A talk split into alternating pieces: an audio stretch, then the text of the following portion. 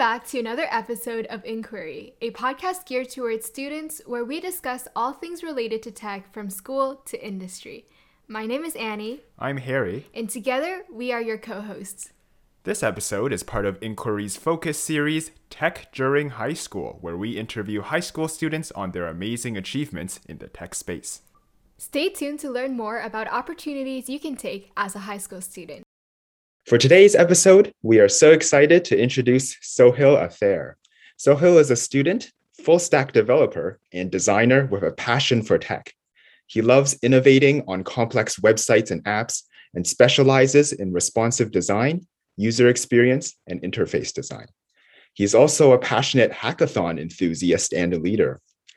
Moreover, he aims to use technology to create positive, impactful changes all over the world. Sohil, we're very excited to have you on today. Would you be able to start off by telling everyone a little more about yourself? Yeah, so I think you gave a good introduction. So yeah, I'm a grade 11 student currently. I love tech, uh, everything to do with it. And uh, I guess that's why uh, today I came to this podcast uh, just to talk about like my experiences so far that I've had in tech, as well as like outside of tech, just in school and all of that stuff. So uh, yeah, uh, like outside of school, I love to like go outside, get away from the computer, and also, uh, just on my own time, I also love to code, obviously, design cool stuff. And yeah, that's kind of a little bit about me. Wonderful. So, thank you for coming on and telling us about your high school experience and tech experience thus far. Maybe let's start off with a few questions about your high school. Maybe just which high school do you go to and how would you describe your high school experience? Yeah, so uh, I moved to uh, Waterloo in grade eight. So I only stayed like two months in my middle school, so I directly switched over to grade nine to high school, and I go to Sir John Macdonald Secondary School in Waterloo. Awesome. How do you find that school in comparison to maybe your peers at other schools? Is there anything notable you'd say about your school experience? Yeah, definitely. I think uh, Waterloo has like a special, I guess, uh, drive for tech, and I, I really noticed that, especially in school. Just like overall, like kind of the vibe that you get from, uh, just like I guess being in Waterloo is just very, very tech centric, and I really enjoyed that for the most part. So that's something that I really noticed when I first came to Waterloo. Everyone is very studious over here. Everyone knows kind of like it's it's kind of amazing. Like everyone knows what they kind of want to do. Like at least in my friend circle, like everyone is like very, very, very passionate on whatever they're passionate about. And uh, that's what I really like about this school. It offers a lot of opportunities as well. Wow, that sounds awesome. It's really great to be surrounded with people who are passionate because I think it really helps to, to move you forward as well.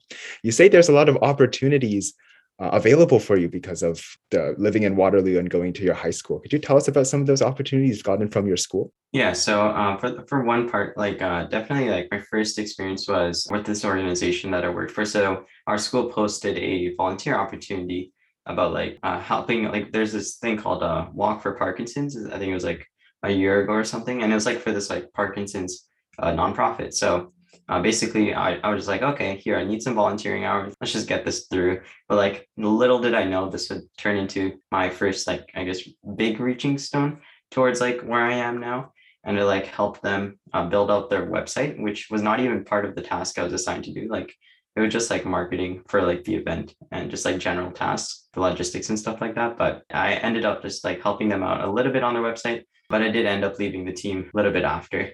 So uh, yeah, it was just for a small portion, but I did get my first step, I guess, into not really tech, but just kind of my first experience working with others. I think that was that was really good. So you say you found this experience through a volunteer board that your school had posted up? Was that literally a, a physical board in the building, or was there a website or, or web page that you saw this opportunity on? Yeah, I think it was just on Google Classroom, honestly. Uh, like one of the teachers just posted on Google Classroom about like volunteer opportunities. Like I think every school basically has this. Yeah, uh, like my school uh, posts a lot about volunteer opportunities in Ontario and like around the community. And like uh, students like myself can just like go for them. And I, I believe that was like end of grade nine, I believe. So, uh, yeah, that was kind of yeah. My school does a really good job, I would say, of just getting opportunities out and pushing those out towards students. Yeah, that sounds great, especially in that at the start you weren't really sure, like, oh, maybe I'll just do this for the volunteer hours, and in the end, as you as you put it, it turned into something that became more of a stepping stone for your future uh, doing work in, in tech. I think for me, when I was in high school, I, there were many opportunities being posted, and a lot of them I ignored. Do you think you have any advice for other students for which ones maybe should just take some of them do we take all of them that come at us how do we decide which opportunities to take when i look at opportunities i kind of see like okay what else like how big is the organization first off like is it known? who's the team behind it i would first look into you know is it how much like money they've raised or what type of fundraisers fundraisers they, do they do? And are you aligned with that nonprofit? Uh, whatever their goals are whether it be like you know well parkinson's like funding research for parkinson's or you know, you know like ptc like tech inspiring others to pursue tech. Like what, what's your passion? And like how do you want to help that organization? Like do you really want to help that organization? And for me at that time yeah i wanted to help uh, like spread the word about uh, Parkinson's, Parkinson's research, and all of that. So I was quite interested in that opportunity as for that aspect. And overall, the organization is pretty large. So I was also interested in working, you know, cross collaborating with like a team.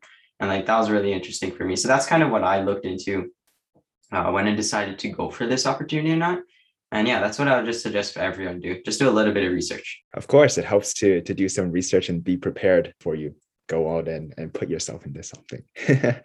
Aside from these that you've mentioned, what other extracurriculars have you done or, or are you doing? I guess at the moment, uh, not not too much besides honestly uh, just school and on and like you're working with organizations such as uh, PTC, TO hacks a lot. I've been really driving towards like uh, more uh, tech accountability and like pushing towards uh, people to pursue tech and just get inspired by tech. I run a club at my school called Engineering Club alongside a few of my friends. And yeah, we've been able to sponsor the club and now, you know, we're hosting weekly workshops, like around 100 members, which is really nice. And yeah, uh, that was just something that launched this year basically. Um, and that's something I've been putting a lot of time towards, uh, and and obviously like TO Hacks, PTC, and just like various other uh, nonprofits that I help out with bit to bit. Uh, but yeah, for the most part, just um, these three things that I focus on out of school. Wow, that sounds very interesting, especially starting a club for yourself and getting it, uh, you know, to a level where it's sponsored and producing content for for its club members on a weekly basis. Can you t- tell me a little bit more about your journey into starting a club and expanding it to where it is now? Yeah, so in I guess grade, I think it was grade ten. I was online, and my friend, uh, he was he was in person at school, and we kind of needed a way like we knew that we had like an like at the start our club idea was called hackathon club even right now like obviously there's covid and stuff but before especially like when i was in grade 10 like a year ago a lot of hackathons went online and that kind of put, gave us an opportunity it was like hey you know why don't we create a club you know that puts students together to teach them about software and you know design and get them prepared for hackathons and yeah, we ended up launching that club in grade 10. It, it wasn't that big, like at the start. Uh, but I think as soon as we like grew our team, like it was just me and me and my friend basically doing the entire thing. But as soon as like grade 11 hit, that's when we re- rebranded to engineering club and completely switched over to everything engineering since we couldn't really do hackathons and have weekly overnight stays at the school. And that's just not possible but it was possible whenever when we were online. So yeah that's that's kind of how the club grew. And then you know we hired lots of executives. Uh, right now i think we're like nine or ten executives now uh, we have people experienced in hardware and as and me i'm i'm, I'm experienced in a bit of software so it's kind of what i teach uh, at the club like c++ is what we're doing at the moment and we're doing arduino on the hardware side.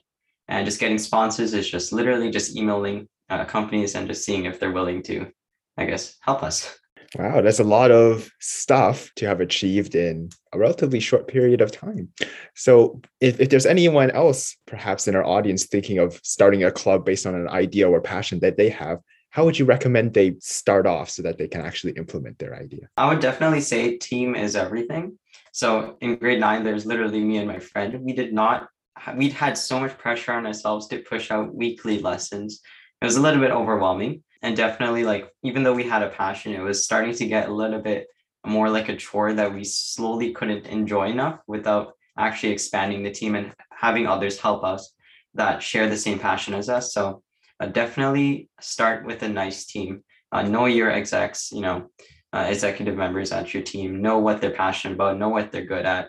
And that's really what drives the success for a club. And obviously make sure the idea for the club is good and make sure you have enough people interested at your school that are that would be interested in your club. Would you say that the school gave you support in starting and running your club? Oh yeah, definitely. So our teacher sponsor actually uh, did provide us like the school, uh, school board or the school just gave us some money just to buy some Arduinos. So which is really nice. I, I was really surprised that we actually like we bought 12 Arduinos and they're actually coming next week. So we're starting Arduinos, I think starting this Monday. So and and teaching about Arduinos and all of that. The school definitely did support us. Yeah. What would you say was the biggest challenge that you faced upon running this club? Definitely finding good executives because there's a lot of people who apply, but you know, not all of them are going to be as helpful. And we want everyone to have like equal workloads throughout the club. We don't want like one person doing everything.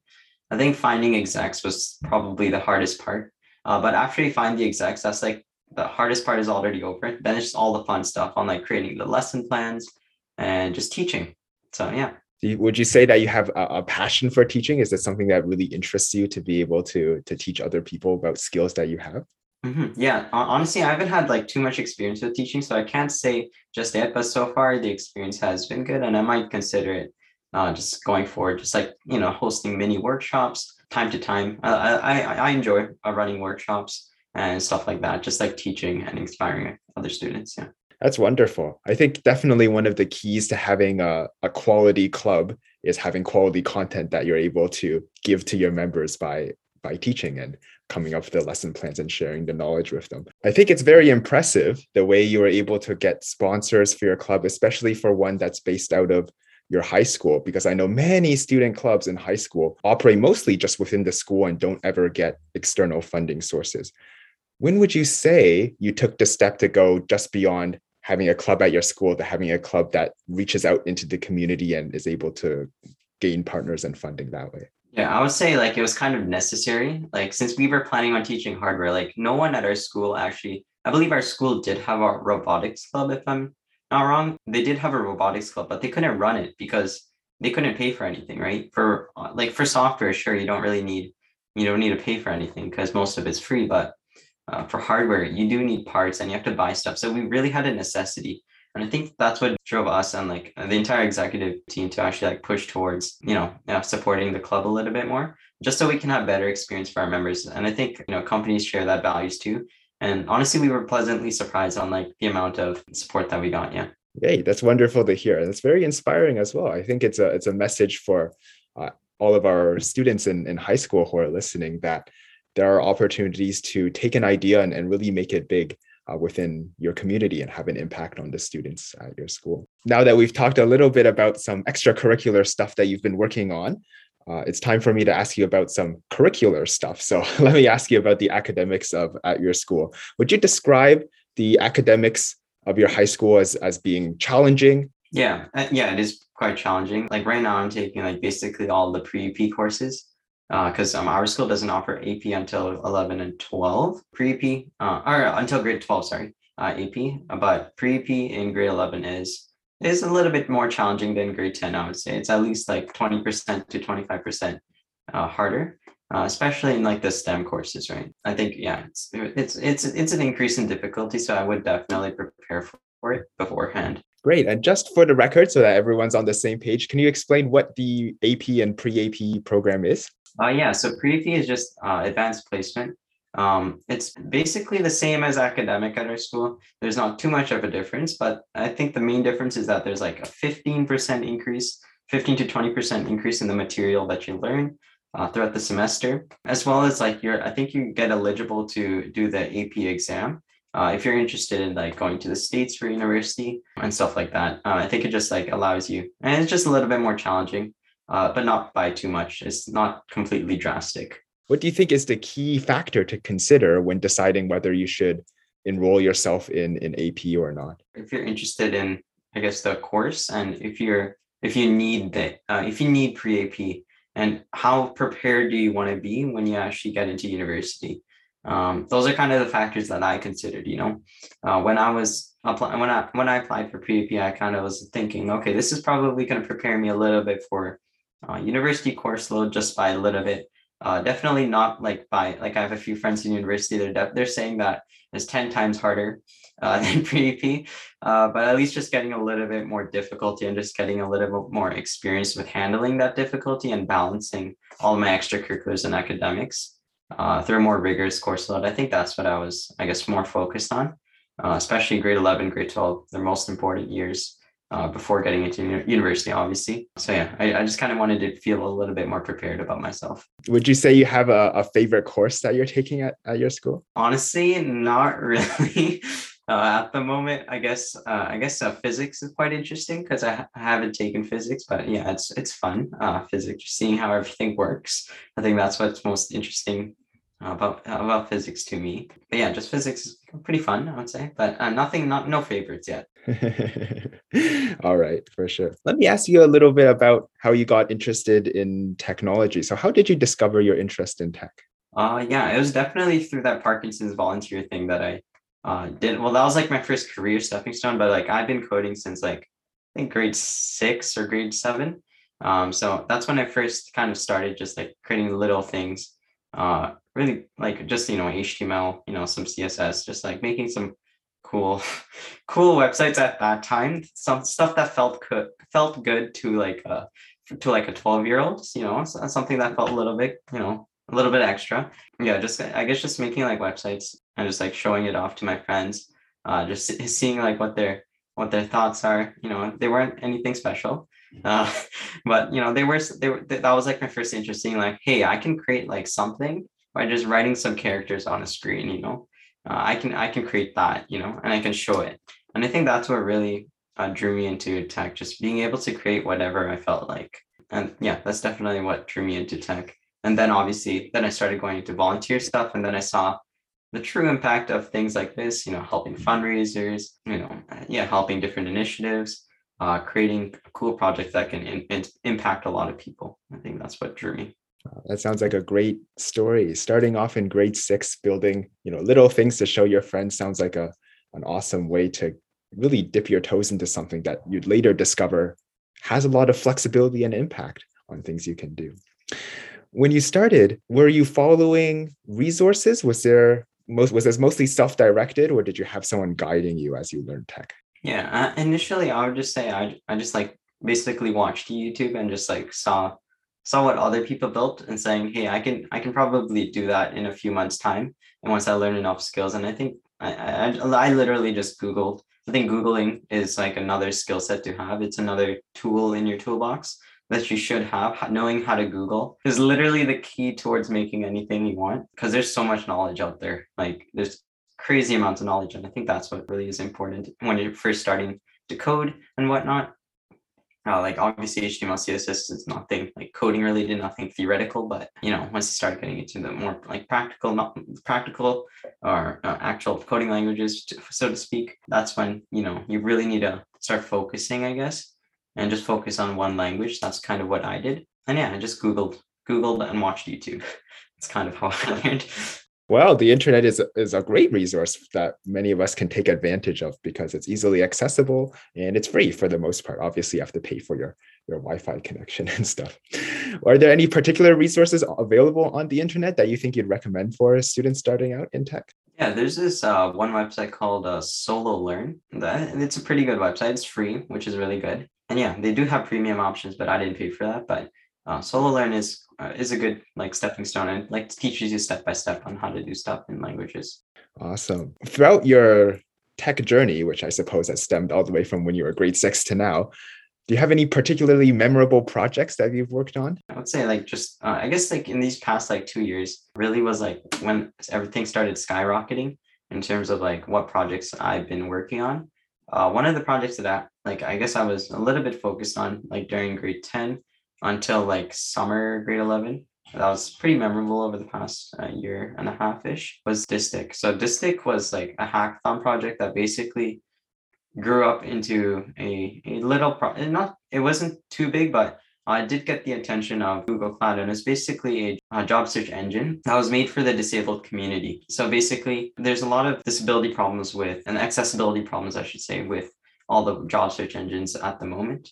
And we kind of wanted to fix that. So at the MHacks hackathon, I think like now it's been over a year now. I think it was August 20, 2019. That, that was like my first big hackathon that I actually won with a team. And that, was like the team that I stuck with uh, basically to the end for all hackathons. And yeah, again, like preface that amazing teams build amazing products. So we built a job search engine made for the disabled community with all the accessibility features, a resume builder that automatically built a resume. We used a lot of Google APIs in there. And then a little bit after, we did get funding from uh, Google Cloud Platform to continue uh, building out the platform. Then we pitched it to the team over at uh, GCP. And then, yeah, that project had just been a little running on the side, but it was, I think it was memorable because I got to work with the team that actually drove it to the end, I would say. Yeah, that's definitely a very satisfying result, right? To be able to have your team not just abandon the project after the hackathon's over, but actually continue to work on it and build it into something that uh, you know continues to grow and evolve. I think it's a really interesting concept. This idea of you know job search or search engines for the disabled community or a more accessible version. Can you tell me exactly what the problem that is faced by this disabled community and how your your hackathon project worked to to solve it? Yeah, so the problem that we addressed throughout the project was like how hard is it for a disabled person to actually find jobs? And there's many d- disabilities. There are temporary ones, there are permanent ones, and we really wanted to take that into account. And we did a little bit of research before we did do the project on like what type of problem are we trying to solve during the hackathon? And we definitely saw that okay, well, you know, obviously there's a lot of disabilities, either physical or mentally. And we, as a team, we wanted to see what's the best option we could uh, do to fix that. Uh, and th- that's really what we wanted to focus on. So we used a multitude of Google Cloud Platform like APIs, so Google APIs, such as like speech to text, text to speech. I think we used like eight or nine different APIs. Can't remember off the top of my head which ones since it was a little bit long ago, but yeah, just definitely just solving those problems as much using Google Cloud's products. Yeah. Maybe could you tell me a little bit more about the, the text to speech and speech to text thing? How what, what do you see as the use case for disabled person to be able to gain value out of a service like that. Well yeah if it's a text to speech then obviously like anyone with disabilities that they're not able to hear or not able to like see and type obviously speech to text would help help them and text to speech would help them vice versa. Uh, but also we had a lot of our entire platform was built like we had a chatbot uh, that could help people easily build a resume for them, easily apply to jobs automatically. And like we use like a lot of APIs again to uh, do all of that. And yeah, that was that's kind of what we kind of envisioned, I guess, in terms of like the tech side. Uh, there is a lot, not just obviously text to speech and speech to text. Those are like the basics of APIs. So basically, the problem that we were trying to solve was uh, we needed to APIs to adapt to any needs. So that was kind of the main focus that we had. And that was kind of our, I guess, main vision. And we used Google's powerful machine learning and artificial uh, intelligence. That's the core. And that's what makes it the best uh, job searching platform. So automatically applying to relevant jobs, etc. So I see disabilities as, you know, there's a lot of variety in the things that people face, what are particular barriers that people face. So I'm glad to see that you're able to find something maybe with on the machine learning side that helps adapt to uh, different sort of needs. I think you mentioned as well that when you were talking about the disabled community, that your product hopes to address difficulties faced by not only those with, with physical disabilities, but also mental disabilities. Were you able to put something into your search engine that helped that particular community as well? Yeah, so especially like through the resume builder, uh, we noticed people with any uh, neural disabilities uh, anything brain related, like thinking about like how their resume actually is and how powerful their resume can be towards applying towards a job and seeing relevant opportunities for them that can work towards the disability, obviously. Uh, so we did make an analyzer uh, that analyzed the resume and actually calculated like how well each aspect of the resume is uh, once they made it in our resume builder. And we we thought that okay, this person must have another person uh, beside them to obviously guide them through them through our product and all of that. So we did take that into account when when building that side of the platform, which is the resume builder. Like the stuff that we had was basically use Firebase for hosting, cloud storage, authentication, all of that. Uh, then we use Dialogflow, which is all these are GCP products that I'm naming. Basically, Dialogflow for the chatbot, which is also user friendly. For the resume, like analyzing how well your resume is. Uh, we use cloud uh, NLP, so natural language processing, cloud talent search, uh, Google Maps API, Google Analytics, all that stuff. So lots of Google stuff, uh, which is kind of the aim for the project at the end of the day. But yeah, some of the stuff that we did, and just to like focus on both physical and mental uh, disabilities. A very good cause, a very very interesting project. As you were working on it, what do you think was the most challenging part? I would say just determining what features is necessary and what features are not necessary like obviously with this we, we had like 36 hours at the start to build it. So we didn't really know what we actually needed to do it. And like just thinking about the idea, I think at the start, what features we wanted to implement to make it to make our project stand out amongst the crowd, obviously, because it, it was a hackathon at the start, right? So it was it was quite difficult, and just obviously working with, uh, with like this is the first time that we actually had new members added to our group, so we didn't really expect uh, know, knew how to expect how well they worked with everyone. So yeah, just finding how what everyone's strengths and weaknesses was at the start. That paved out the way for the rest of the hackathon. And then, you know, rest is history, you know? You just once you have a good team, everything's good. Yeah, it seems like that's been a kind of a common theme for some of the experiences you have. So it does hold a little bit of wisdom there. Uh, a lot depends on having people that you trust and can work well with towards driving the project to, to completion. Very good. Thank you for telling me about that project. I think next I'd like to spend some time asking you about one particular experience you've had, and that was uh, at RBC. So could you tell me about what you did at RBC? Uh, yeah, so I, am not sure if I'm exactly allowed to tell, but I did work on an internal employee tool, and I worked uh, across multiple, like uh, different high schools.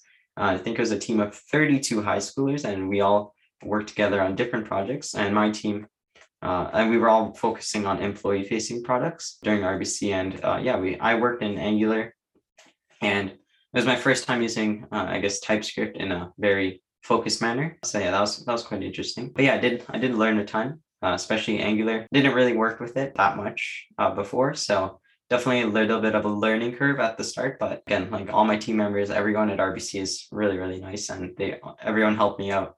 Uh, watched a lot of Udemy just like get my get my knowledge up on Angular and just brushing up on that. And yeah, that's kind of what I worked on. Tell me about a bit about Angular because I'm not hundred percent familiar with it. What is it, and what what did you use it for? Yeah, basically, it's a framework for uh, building any, uh, I guess, web application. And I used, um, obviously, we used it for the project that we did at RBC. And like the start of the project was obviously like design. So I think that's where I had my first like stepping stone into like uh, kind of corporate design, but not really. Really interesting to see like how uh, different organizations differ from each other in terms of design. Like startup types are like super super laid back on like their design and their strictness, but like corporate is like very very strict, uh, which is something that I learned. Uh, definitely saw that okay, I need to make this as RBC themed as possible, and that was something that we had to do. Like before even starting, we had to create the design on like Figma and then we moved on to making it in Angular and all the front end components. Uh, and then the backend team uh, did their stuff as well. And yeah, uh, I I worked a little and I worked a lot with TypeScript. What do you think was the biggest learning item that you got out of working at RBC?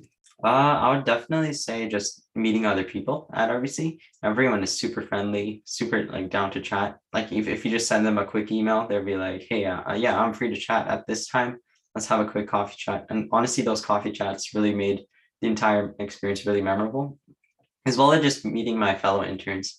I think that was that was really nice. Uh, and like obviously on the technical side, learning Angular TypeScript, that was kind of what I really learned during uh, during the summer. Yeah. Awesome. So tell me a little bit more about the the logistics of this. Were you working? Did you go to the office, or was it remote? Was it like a full-time job that you're doing. Tell me about your your day-to-day experiences. Yeah it was just part-time and uh and uh, over the summer. Obviously i couldn't really do any internships throughout throughout school that are full-time because you know i i, want to graduate high school so i can't really do can't really run a full-time job while also learning uh, at school. But yeah definitely just uh, during the summer i just did a full-time job for two months.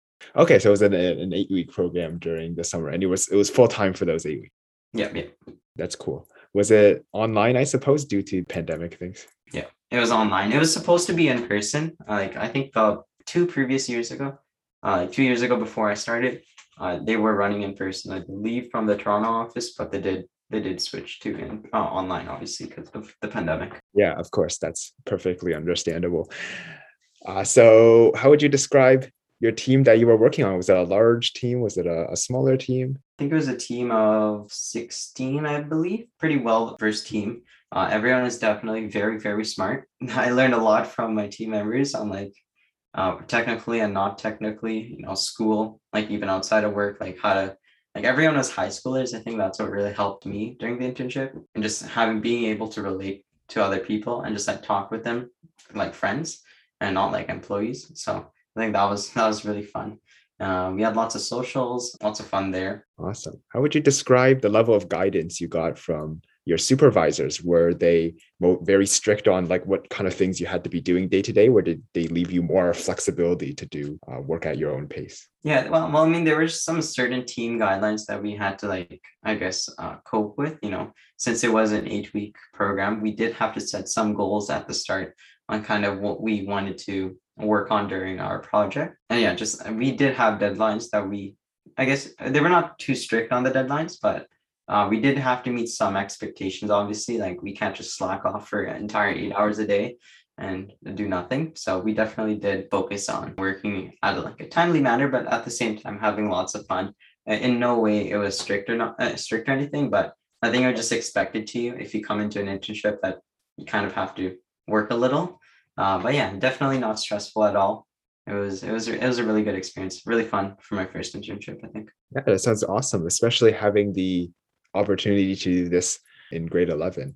I suppose is something an internship is not something that many students have the chance to do until they're maybe in, in post-secondary. So I think it's great that you were able to find a team that was stress-free, you know, did not put too much pressure on you and gave you a good edge and a lot of insights into working in kind of an industry, right?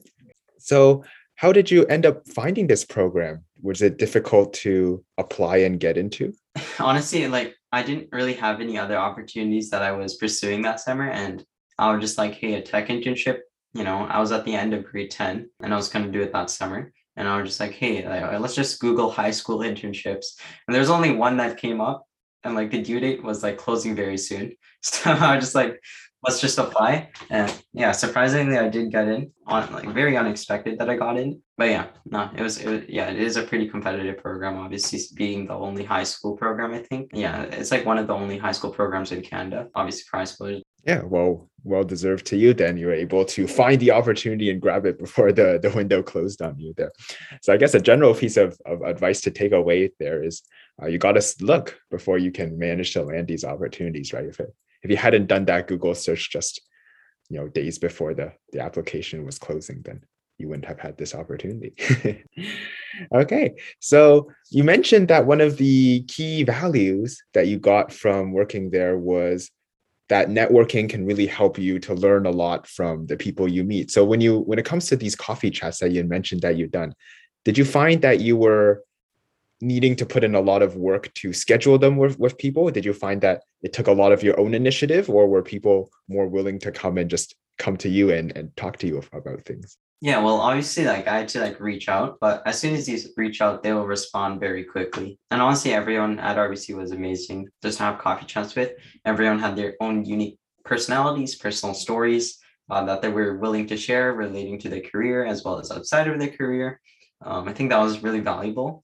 Uh, and yeah, everyone's like super easy to reach out to and definitely one of the most unique, I guess, networking opportunities I've had. That's great. I think a lot of people have challenge in you know finding the courage maybe even to reach out and, and ask for a coffee chat do you have any advice for maybe students who don't want to feel like they're a bother or, or disrupting other people's schedules you should just i guess know that everyone is willing to chat for the most part unless they're like extremely busy or you know you're just reaching out to them randomly like know your expectations i guess. Uh, but also like everyone is uh, for them i guess for the most part just no willing to talk to you and just willing to i guess help others out. Uh, yeah that's definitely just don't be afraid. Yeah that's good advice that's good advice. Because what's the worst that can happen right? i think at some point you have to overcome the the fear maybe of, of reaching out and feeling like a disruption to other people. But i think for you i'm really happy that you found a way that works for you in, in reaching out and you've gotten a lot of good connections and networking out of it. I think that's pretty inspirational for other students who are looking to do the same thing and really learn a lot from people in the industry or their their colleagues. After completing the this internship what do you think for the future? Are you planning on pursuing more internships? Because you still have uh, a few years of high school left. What do you think you're planning on doing for these last couple of years? Uh, definitely, I think just grade 11 and 12, just focusing and zoning on academics. For now, I think is is my main uh, main focus. But definitely, I'll be hopefully pursuing another internship this summer, either related to uh, obviously software engineering. Also, maybe thinking about like I'm also a UX designer, so maybe a UX product design internship uh, or project management internship, something like that. Uh, but I'll, something related to tech, definitely. But like if I don't do that, I'll probably just end up uh, working on another project by myself and just like pushing that towards um, just building a good team again. Maybe like building something out of that. We'll see. All right, very good. That's some good plans for the future. How about after high school then? Any thoughts about you know a post-secondary education? Uh, yeah. Uh, right now, thinking about going to Waterloo because I'm from Waterloo, so nearby. I don't really feel like moving out too much, so yeah, Waterloo does seem University of Waterloo seems to be a great option for me. I like their programs, especially the software engineering and the CS programs. They're pretty well renowned. So yeah, definitely just like post secondary something on my mind at the moment. And that's kind of why I'm focusing a little bit more on academics these next two years. All right, very good. Well, best of luck there for the future in, in post secondary education. I think before I move on to my next topic, I want to ask you just one more thing about internships and high school internships. And that's do you have any tips for other high school students interested in finding these kind of summer or part-time jobs in the tech industry? Yeah, uh, I would definitely say just prepare yourself beforehand on like just gaining experiences because a lot of companies what they look for in students uh, whether you know, you know university students or high school students uh, even some middle schoolers i've seen get internships they are very talented but yeah just definitely just reach out to whoever you know uh, locally and just see you know what what what stuff are they working on it doesn't even have to be a company related to tech. It could be like a food business. Like I know a lot of my friends, a uh, co-op position at um, at a at a food food startup, and it wasn't nothing related to tech. They just literally helped out with their website, and and that's it. But that was like kind of their first stepping stone. And obviously they moved on to other stuff. But uh, don't be afraid to ask. I think is the main thing. Just ask everyone around you. All right, that's very good advice, and I especially like the part that sometimes these tech opportunities don't often come from jobs we associate with tech. And like you mentioned, like a, a, food store or something like that would need help with their website. And you yourself, you had one of your first projects you mentioned was with the uh, the Parkinson's charity. So there's always opportunities out there, really, in tech. I want to ask you a little bit more about hackathons because you mentioned that you've done a few in the past and now you're helping to lead or, or run hackathons. Can you tell me about maybe when when did you start going to hackathon? Uh, it was actually just right before right after the pandemic started. So unfortunately, I was planning on going to um, WinHacks. I think that's Windsor's uh, hackathon, and basically, I, I you know I, I got accepted and everything, and then they sent an email the next day saying they're moving online. So my first hackathon experience was all online and all the other hackathons I did were online. So I never had a true in-person hackathon experience, unfortunately, yet. Uh, but hopefully I can do that sometime soon once the uh, once COVID goes away. But yeah, I, I started in yeah March 2019. I think was my first hackathon. Obviously, did not win it. Our project was is hiding on my portfolio, and no one's able to see it. It's really it's not it's not the best, but you know it was. We made a I think it was a COVID tracker. Uh, actually, like uh, like just seeing how many cases and you know deaths have been like just creating a little app. It was really simple, but yeah, it, it was it was fun. It was just a I think just a two person team. Yeah, it was just a little dabble into what hackathons are. And like, I think I was in grade nine. Yeah. So now, how would you describe your current stage of, of hackathons? Would you say that you're competing at a really high level or competitive level? Yeah, so I, I did get invited to uh, Pinnacle, which is basically the pinnacle of hackathons, as they call it, or the Olympics of hackathons. It basically invites 200 of the world's top hackers to like one big hackathon in Dallas, Texas. I per- participated virtually. Last minute, like changed, but uh, yeah, it, w- it was hosted in Dallas, Texas. Most people came, but I had to stick online because of high school, and most of them were like college or you know university students. And it was yeah, it was it was interesting to meet everyone at the hackathon. And yeah, I would say I'm pretty well versed in hackathons, and I'm willing to like explore a little bit outside of hackathons. And that's kind of why I'm just like organizing at this point and just like inspiring others. Awesome. So maybe could you give some recommendations to our audience about starting off in hackathons? What would you say is the first step to take? First step is definitely finding your friends, finding you know a local friend group, finding someone you can rely on, someone you can trust to do hackathons with long term, uh, because you really build off the skills you learn from the first hackathon uh, to do more in the future, and that's kind of what what kind of I focused on. So definitely just team, team, team, team, number one. and then see how well your team works with each other, see their weak points, uh, see what people can help out each other. Um, you know, see see who you need in your team if you need like an extra member. What are your weak points and how can you fix them? Uh, definitely like and, and hackathons are just the start you know that could grow into creating projects uh, in the future and uh, more stuff outside of hackathons like clubs and stuff like that. So good to find a good local team. Like i didn't do it locally but um, like i did have a few people from the us that i worked with. Um, yeah i would say find a team locally um, is probably your best bet. And if not obviously just reach out online through other hackathons but i find it best and easiest to find friends uh, locally that you can work with. Great. That's some awesome specific advice for for starting out. Would you say that now you're an organizer? It's given you some insight onto how to compete at hackathons at a higher level? Uh, honestly, not really. It, you get more insight when you're actually a participant because on the hackathon organizing side, it's really more about just management. Uh, to be honest, is it's not really much about I guess because we're not the, really the judges of the actual project. We're just the organizers, right? So there's other there's other judges, obviously. But yeah, not really. If you're you don't think about like if you're an organizer, you're gonna get like insights into how to win at hackathons. I don't think that's true. Oh, too bad. Here I was hoping we'd be able to reveal the big secret to winning at hackathons, but turns out maybe the big secret is get some of your friends try really hard and have a good idea or something like that. yep, exactly. Okay.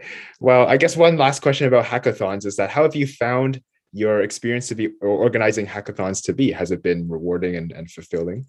Uh, yeah, I would say it did leap off into a lot of more opportunities. You know, working with Google Cloud Platform to continue building our project, and we still are continuing our project. And I guess just working with yeah, working with Google Cloud Platform that you know I could sh- I could share that when I applied to RBC. You know, hey, I worked on this project called right?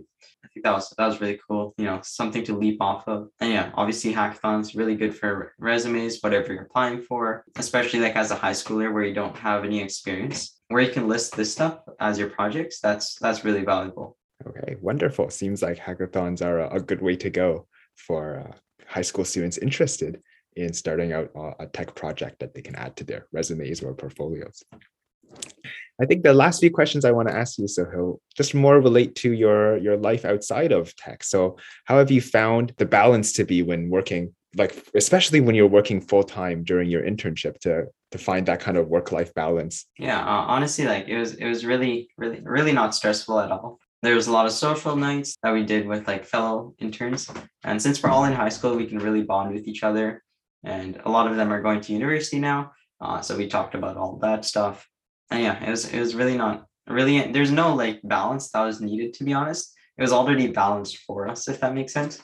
So we didn't yeah, it was really nice. No complaints at all about that internship. That was great. Okay, perfect. That sounds like a great opportunity to to take during your summer and not too much stress about uh, whether you can balance that with you know the rest of your hobbies and, and your life. How about school though? School might be a different picture. Are you finding that as pressures mount up from academics and extracurriculars that it's more difficult to balance hobbies and other life items? Yeah i would say so. Like now i've got into the habit like where i need to schedule stuff so i don't miss stuff. And i think that's what's differentiated me from grade 11 and grade 9 is now I need to actually schedule. I never thought about scheduling in grade 9. I never thought that was necessary. I thought Google Calendar was a joke. But at this point, I'm, I'm like living off of Google Calendar because like everything is really, really busy and I have tons of stuff that I need to do, I guess, every day um, that are keeping me busy and also like focusing on academics, uh, you know, staying up, studying, all of that fun student stuff. So yeah, definitely a lot more a lot more pressure over this year, and I'm expecting it as well. Grade twelve, it's going to be about the same. But yeah, just a lot more, a lot more stuff that needs to be done, I guess, in grade eleven and twelve. So, what does your schedule look like on a day to day basis, and how do you manage that? Well, every day is a little bit different, but uh, for the most part, Monday to Friday, obviously, school ends at two ten uh, to around three p.m. I take a little break, and then three p.m. and onwards, you know, meetings, and then I'll also just focusing on any homework that I need to do, any assignments that I have to catch up on. And yeah, just like studying right literally right after school. I would say that that's the best habit to get into. Finish your stuff fast so you don't have to worry about it. That's good. I, I was always a procrastinator. Even nowadays, I don't tend to finish my work right after I get it. But I think perhaps if you really want to balance the many things on your schedule, that's a habit that you should look into uh, picking up. And you say you use Google Calendar mostly to do your time management. Is there anything else that you use, or are you just using the one thing? I use Google Calendar for like you know any meetings or like time blocking. I started doing that lately. Find it pretty pretty useful for the most part if you try to stick to it, which I sometimes don't. But keeps me accountable. I would say sends you that little reminder on your phone, little notification that says, "Hey, you're supposed to do this." And why are you doing? Why are you watching YouTube right now? You know, um, it's, it's a little it's a little updater. It's like a little personal assistant. Uh, really enjoy how it works with everything, but also I've been using Notion just for like not time and not anything time management, just for like organizing, you know, all my all my stuff that I need for school or anything that I need for like any of the organizations that I work for and etc. like that, and any projects that I handle. Yeah. All right. Well, because this is a program geared towards people in high school and those going to high school. I think I'd like to end off with one final question for you, Sohail, which is what advice would you give yourself going into high school in grade nine? Uh, definitely focus on extracurriculars and just pump them up on grade nine and 10, and then focus on uh, academics in grade 11 and 12. That's the one little mistake that I did. I kind of slacked off in grade nine for a bit, and that uh, wasted a few months, uh, I guess, in terms of like preparing myself. I feel like I would have been a lot more successful in grade 11 and 12 if I didn't really slack off that much in grade nine. But yeah, uh, just get started as soon as possible. Like if you're not even in high school at this moment, middle school, you're not doing anything, but make sure you're hanging out with your friends, having a social life, but also balancing and adding some workload when you're not really having a workload. Because in the future, you are going to have a workload and you got to be prepared for that. All right. Well, Sohail, today you've told us a lot about managing club responsibilities, going to hackathons, finding a tech internship while in high school. Thank you so much for sharing your insights, your experience, and your advice with us today. Yep, for sure. It was a pleasure being here. Awesome. That concludes season two, episode three of Inquiry. Thanks for tuning in and having us be part of your journey to code your future. Make sure to follow us on social media to stay in the loop and for a chance to have your questions answered in our next episode. See you there.